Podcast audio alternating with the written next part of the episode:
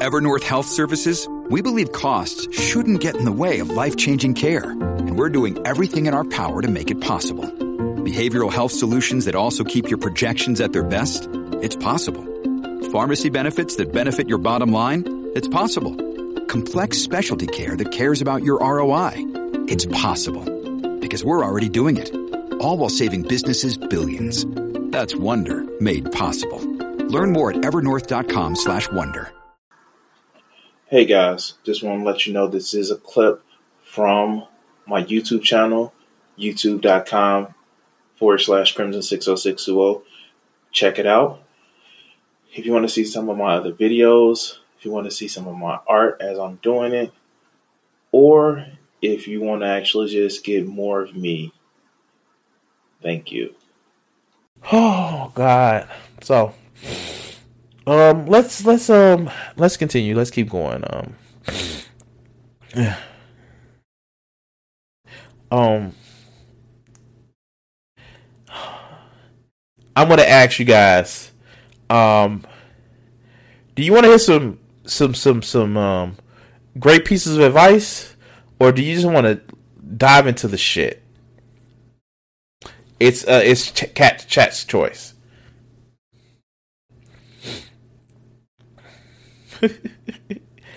Cat's uh the chat choice of uh, either diving into shit or hearing some great pieces of advice. God, I uh,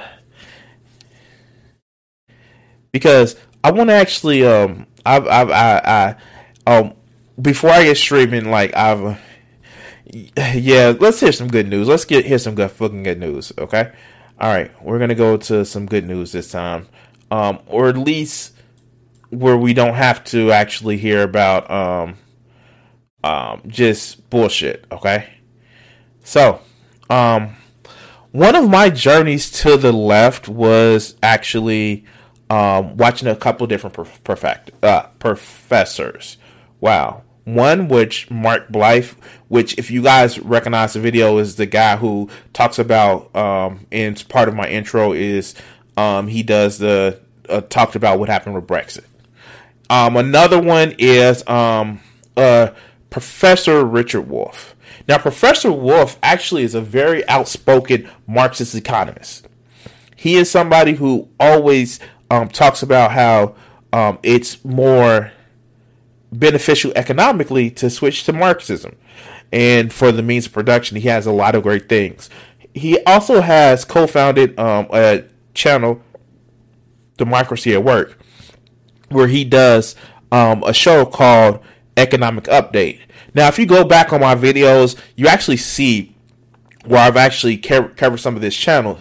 But seeing that we're coming to the end of the year, um, this is not necessarily a criticism video. Um, but it's um it's a lesson that we can learn from the crisis year 2020. Let's go.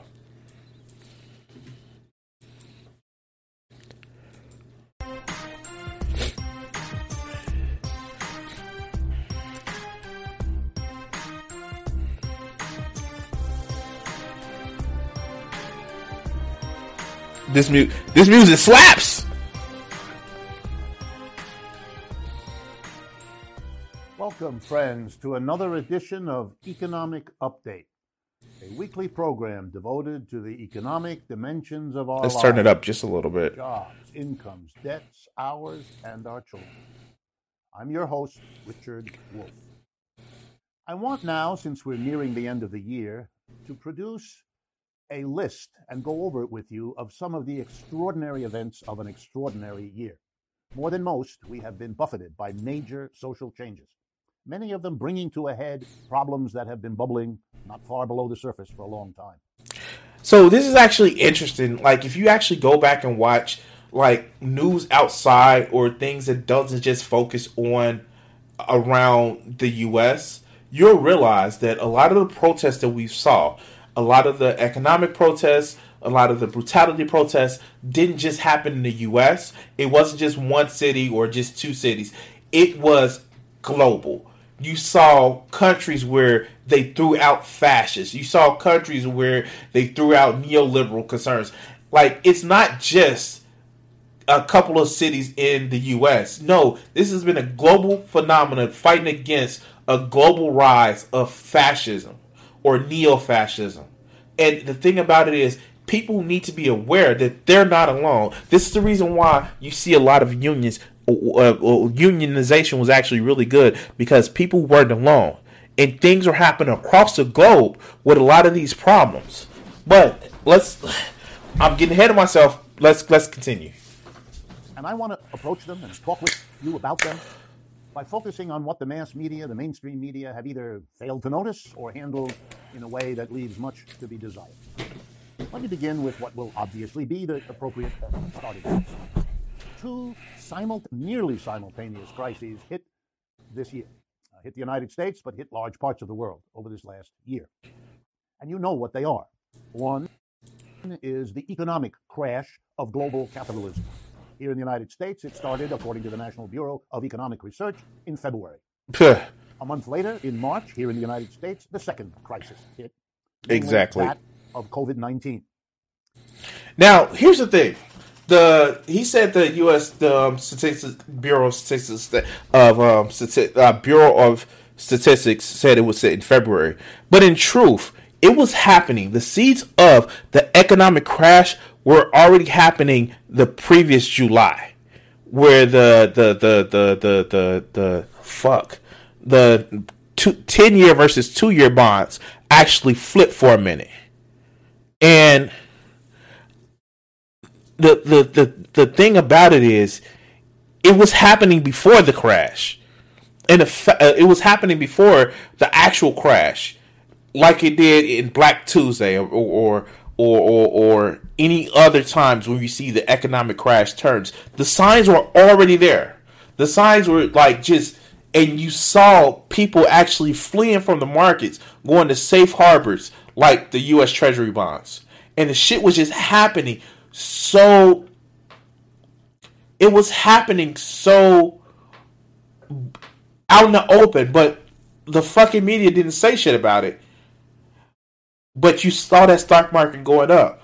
But yeah, yeah, you're right. And not only has Walmart done anti-union propaganda, fucking Amazon actually have spies working for the company trying to um, trying to find out what employees are saying. I want to give the dates because right off the bat, here is a problem. COVID did not cause the crash. Exactly. The crash happened before COVID got here. The crash was worth worsened. The crash was triggered in some places, but it wasn't caused by this virus. And that's itself one of the key lessons I want to underscore. Capitalism, as I have pointed out many times, and this is well known by economic historians, has been around a good 250, 300 years starting in England and spreading to the rest of the world. Over that time, and everywhere, it has crashed on average every four to seven years. And think about it. Think about it. Every four to seven years, every every four to seven years, you see a crash, and then they call it a recession. But sometimes those crashes are so fundamentally, fundamentally, just horrible. It's fuck. Like the crash that we just had. Before that, the housing crisis, which they did nothing but pump just extra liquidity, extra money into the system to, to make sure that the hedge fund managers, the, the big banks were actually okay, while everybody else on Main Street lost their homes, lost everything. And so much so, you see all of these motherfucking big banks buy up homes that used to be owned by people, and it disproportionately affected black and brown people to the point where now the rental market is bigger than the housing section sec- sector. And before the 2008 crash, the dot com crash. They know what the fuck is going on, but every time it comes up that oh, it's just a it's just a crash, it's just a small crash it's built into the fucking system that crashes happen. And you know what? The fucked up part about it is when we had Keynesian economics, at least that fucking lessened the blow and extended out that time. But we're so much on laissez-faire capitalism that motherfuckers are, are, like, and they're buying into it like it's just an acceptable risk. Sometimes they're billionaires, and the rest of us deals with abject poverty. so often and so regular are these breakdowns that they have a whole host of names. I'm going to list them once and then not repeat them crash, bust, crisis, recession, downturn, depression. You get the picture? We have many words because we have, unfortunately, many experiences. The COVID 19 crisis shouldn't be called that. It's a capitalist crisis that has occurred together with a public health disaster. Exactly. That's capitalism's worst nightmare. That one of these crashes would happen in the economy together with something in another part of society, and it would be too much. That's what we're living through. Exactly. A crash happens every four to seven years. And if the last one happened in the United States in 2008, guess what? We were already overdue. 2008, add seven years, is 2015. We got away with no crisis until 2020. The stock market and financial press were all aware that we were overdue. If it hadn't have been COVID, it would have been something else, as it always has been. Exactly. What was the reality of 2020? Two crises, excuse me, overlapping COVID and capitalism. But it was the capitalist system that made the response to these crises so bad. Let me explain. All right, I love this explanation. I've heard this. I haven't watched this video before, guys, but I've heard this explanation. And listen to the way he explains it, and listen to not only does it work for what's happening with COVID, but think about how it happens with grocery store stuff or different things that it, it, it, and you'll hear it and you'll make sense. We weren't ready for the virus. Even though we've had viruses throughout human history, we've had a terrible virus in 1918, we've had recent virus disasters, Ebola, MERS, SARS. I mean, there is no excuse for being unprepared. And what does prepared mean? Having stockpiled and produced all the tests, all the masks, all the gloves, all the ventilators, all the hospital units we need. We didn't. We didn't have them. We still, as I'm speaking to you, don't have them. Why not? Do we have companies that can produce all of that? Yes. But they didn't. And you know why they didn't? Because that's not how capitalism works. They didn't because it wasn't profitable. Think about it. Understand then. I try to. It doesn't pay to produce, say, masks as an example. Produce millions of them, and then what? Stick them in a warehouse. In a warehouse, you have to pay for that storage. Then you have to pay for someone to monitor them because if they get dirty, they have to be cleaned. If they wear out, they have to be replaced. And for how long will you have to expend money for all of this? Answer Who knows? The next terrible virus could be two years or 20 years from now. That's an enormous risk. It isn't profitable to do production like that and take such risks. So private companies who could have didn't. All right, so I'm going to stop him right here, and I'm going to give an explanation of what I mean by you can see it across the sector. Listen to what he said, and I know I got it at one and a half. So basically, he is saying that if we would stockpile shit, if we would stockpile shit instead of leaving it to private citizens to stockpile shit, literally companies would like, well, I'm not making any money right now, so fuck it. Oh well. Why should I overproduce? This whole thing of, well, we need to create our artificial demand for it, but not too much. And as soon as it becomes too much, it's a fucking problem. Let's make it really something mundane. Something really fucking mundane. Let's say you have a video game company that is literally in business to make video games to sell people and on their consoles. Sony, Nintendo, it doesn't even fucking matter. They all do the bullshit. You literally have it where they don't overproduce or they don't set a production line enough ahead of time to where there's shit sitting on the shelves. Because we've commodified sitting products on the shelf. Like literally. We've commodified people buying shelf space. And that shit is trivial. Yes, you they make their money because they sell it to a store, but scalpers come in and buy the shit up. So the people who really want it are forced to deal with scalpers and shit like that. And that's trivial shit. That is trivial shit. Little trinkets, little knickknacks, collector's items, that's trivial shit. But what if it is what if it's something more important? Like, I don't know, a run on toilet paper. It is the same shit that stores do for food, for toilet paper, for all that. Because they have what's called on time delivery. On time delivery means we don't have a back room of stock where shit can actually sit back there for a while. As soon as we get it in there, if you go into a store and you seen that they, as soon as they get shit in, they putting the shit back up because they don't want to store the shit in the back. Even though they've built buildings where they have storerooms, they don't want to store that shit in the back because it's not up front, it's not making profit. And we live in a place where people are literally, where companies, excuse me, are literally like, if the trucks would have stopped, we've all would have been fucked at the beginning of this pandemic. And the trucks were so close to being stopped that the army has contingency plans for if commercial trucks are stopped. That's fucked up. And that is like, yeah. Fuck, let's continue. Because it wasn't profitable. They invested their money in something else, which is what capitalism urges them to do. So we didn't have the materials ready. We were unprepared because a private capitalist system works that way. During the year, I explained that we know this. This is not a mystery what I'm telling you. You know how we know it? Because there's another industry, the military, that works the same way. Private companies cannot produce a missile, put it in a warehouse, monitor it, secure it, make sure it's operative, and then what? Wait for who knows how many years until the next military need arises? No company's going to do it. Too risky, not profitable enough.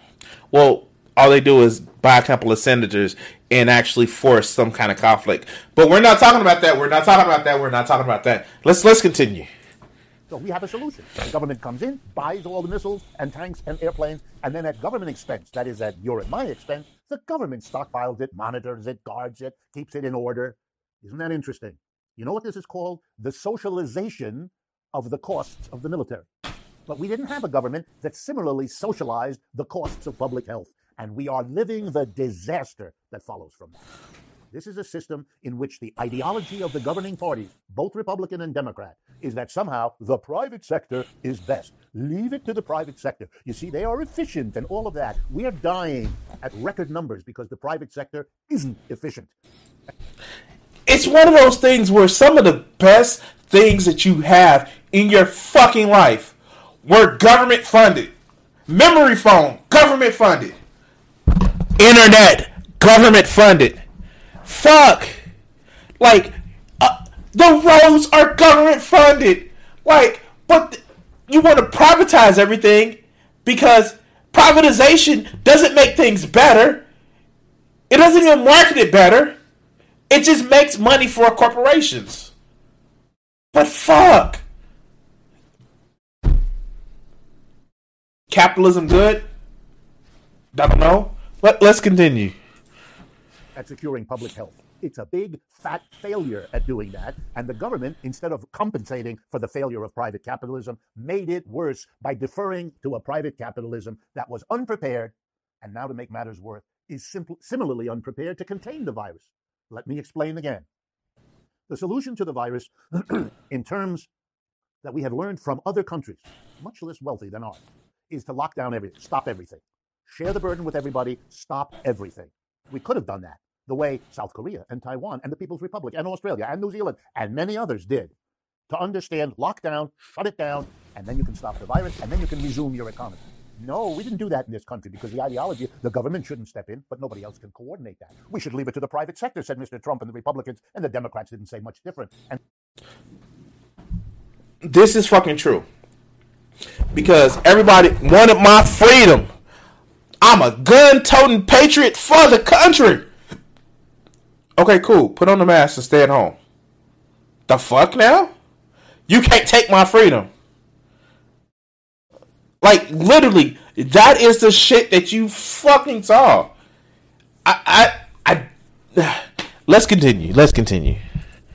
And so we left it to the private sector, and you see you're living in or dying in the results. Why didn't we have a lockdown? Because private companies didn't want to lose the profit. They wanted to keep functioning. They wanted you in the store. They wanted you in the office. They wanted you to do what was necessary to keep the economy going. And the end result is our economy isn't going because there isn't a trade off between the two. There's no option. You've got to deal with the virus or it will deal with you. And we are the world's worst example of how not to handle a virus, and because of capitalists wanting to make money. Let me give you an example. The mass of people in the mass of stores can't pay rent. So we've allowed many of them not to for a while. But of course, that jeopardizes the landlords, whom they're not paying rent to. So they're in trouble. So what do they do? They try to offload their difficulty onto the banks from whom they borrowed and to whom they don't want to repay loans because their tenants aren't paying rents. And then the banks are in trouble and they this is crazy. Stop it all. Tell the tenants not to pay. Tell the landlords, don't you pay. And take care of the banks with the Federal Reserve, which we know how to do. And so we lock everything down and we share the burden. Really, not just verbally, but really. So this is what I don't get. There are countries all across the world that actually did better for their citizens. If you want to say Germany, Germany like 80% of the unemployment was covered by the, the, the their their centralized government. Well, we don't even have to go across the fucking pond for this shit. You know, Canada, US, USA North, somebody called it. God, that motherfucker was stupid.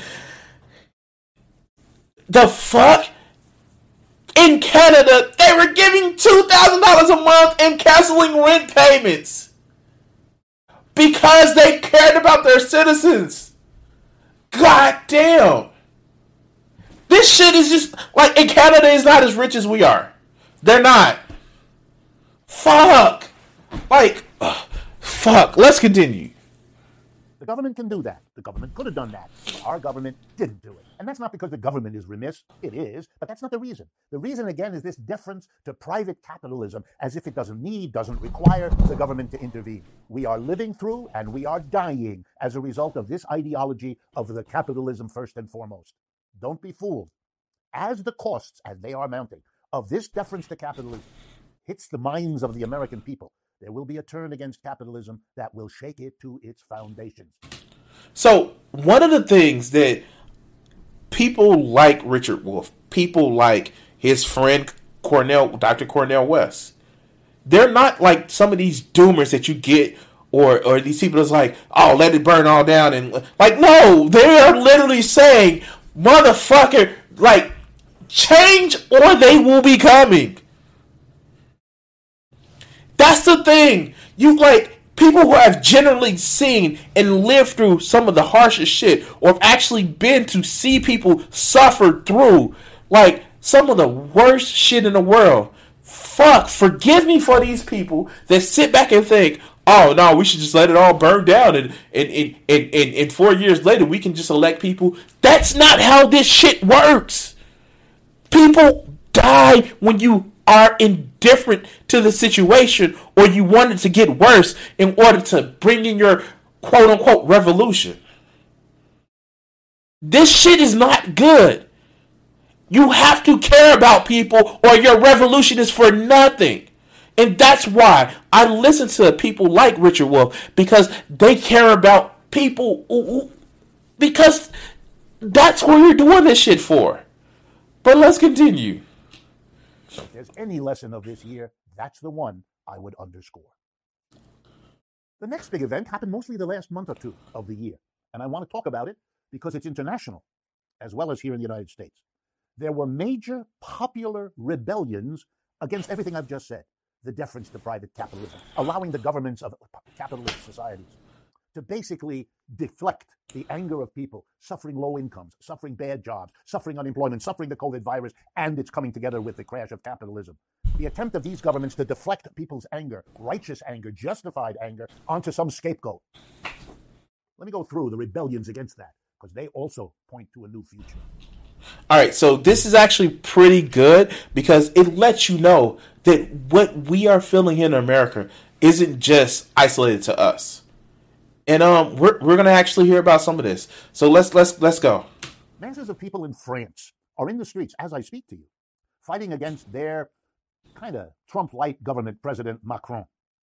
He has been doing two things, classic: deflect the anger of the French over COVID and the economic crash by scapegoating Muslims. That's popular these days, and also by telling people they can't photograph the police when they do misdeeds, and the people are in the streets of France the, the yellow vest movement is rejuvenated. Mr. Macron is isolated. He's already had to withdraw one of those measures about the police.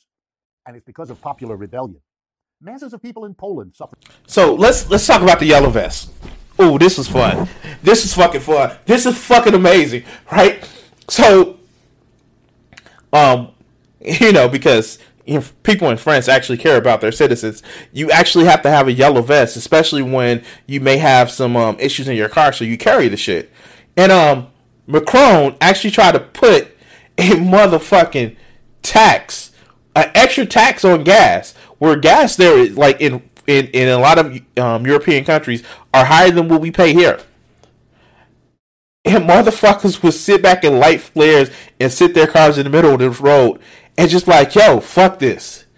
Like that's where the yellow vest movement comes from. The protests. There were protests over George Floyd. There were protests internationally over the fact that cops were just mercilessly killing people here in the US.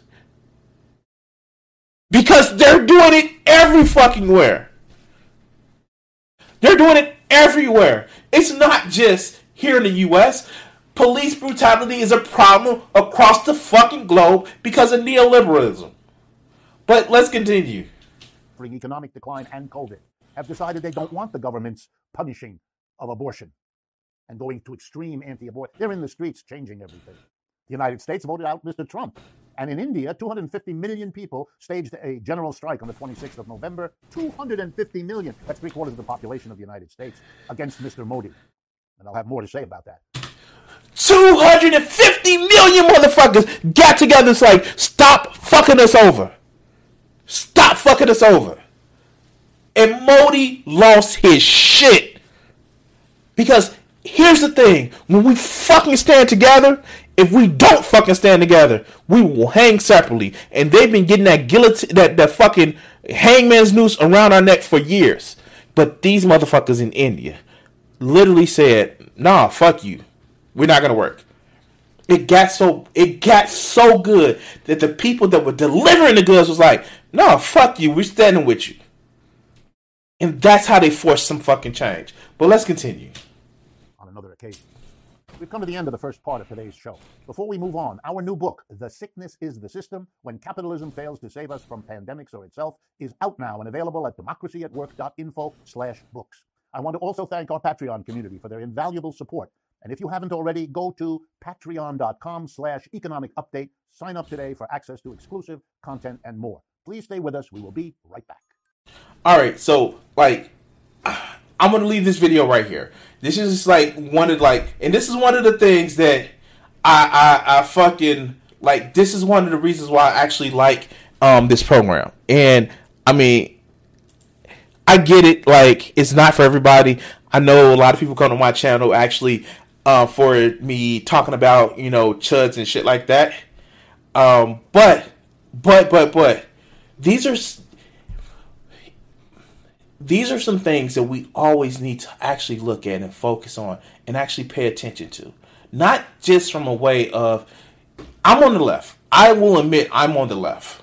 And it's not that I'm just on the left because I like to make fun or, or laugh at the people on the right. No, I'm on the left because I fucking care about people. I care about your economic needs. I care about my economic needs. I care about the neighbors, the everybody's around us economic needs. And the fact is, the fact is, we we can reach out to conservatives because they have some of the same concerns, but they're governed by a fear that the brown people are going to take your money when it's the motherfuckers above us that's taking our money. but anyway, guys, anyway, whew, I'm sorry. Um, I like God, like one day you're gonna see me do a Cornel West video, and